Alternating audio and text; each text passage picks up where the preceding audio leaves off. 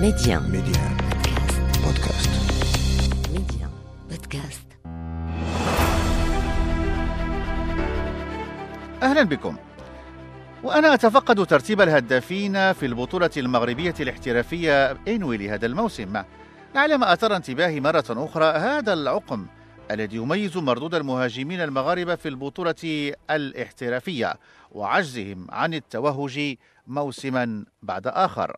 فصدارة الهدافين وبعد مرور ثلثي الموسم إلى حدود الجولة العشرين، لاحظت أن الصفوف الثلاثة الأولى يحتلها لاعبون أجانب أفارقة، إذ يتصدر الترتيب كل من اللاعب بينزا المهاجم الكونغولي الذي يمارس بفريق الوداد، ثم اكسل ماي اللاعب الغابوني الذي يدافع عن ألوان اتحاد طنجة، وكلاهما سجل لحد الآن أحد عشر هدفا فقط.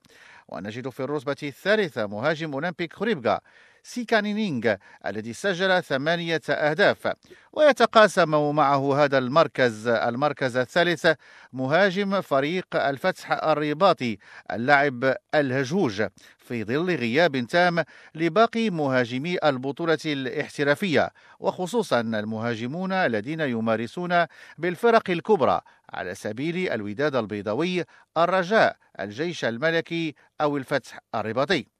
فما هي أسباب أفول نجم اللاعب المغربي الهداف في البطولة الاحترافية إنوي؟ ما هو السبب لافتقار وافتقاد الكرة المغربية خلال السنوات الأخيرة لهدافين بالفطرة؟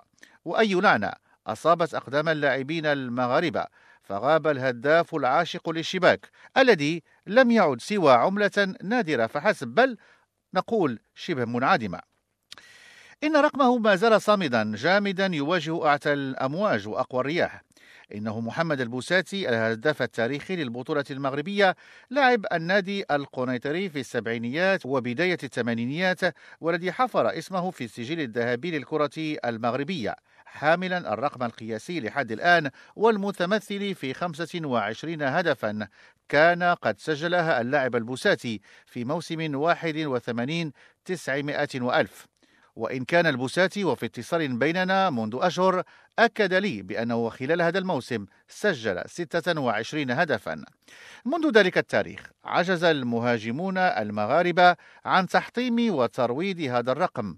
اقترب منه عبد السلام الغريسي في موسم تسعة وثمانين ب اثنين وعشرين هدفا، ثم ويليام جيبور في موسم ستة عشر و2000 ب تسعة عشر إصابة. لكن الرقم القياسي لابن مدينة القنيطرة ظل شامخا، يشهد عن قيمة وموهبة هذا اللاعب ذو القدمين الذهبيتين.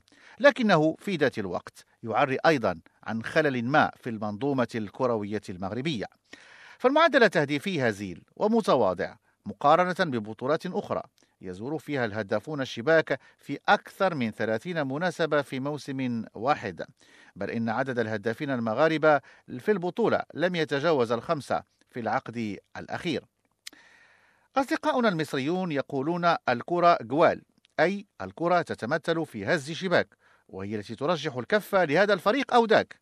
المهاجم الصريح يتطلب مقومات وتكوينا خاصا وحسا تهديفيا عاليا، التموقع الجيد، المناورة الذكية، وبرودة الدم، كلهم مواصفات لابد أن تتوفر في اللاعب القناص، خصال يجب أن تكتشف بالشكل المبكر لدى اللاعبين الصغار البراعم، فيتم صهرها في بوثقة تكوين علمي وأكاديمي لتنجب الهداف المثالي القادر على فك شفرة كل الدفاعات مهما كانت صلبة ومتماسكة.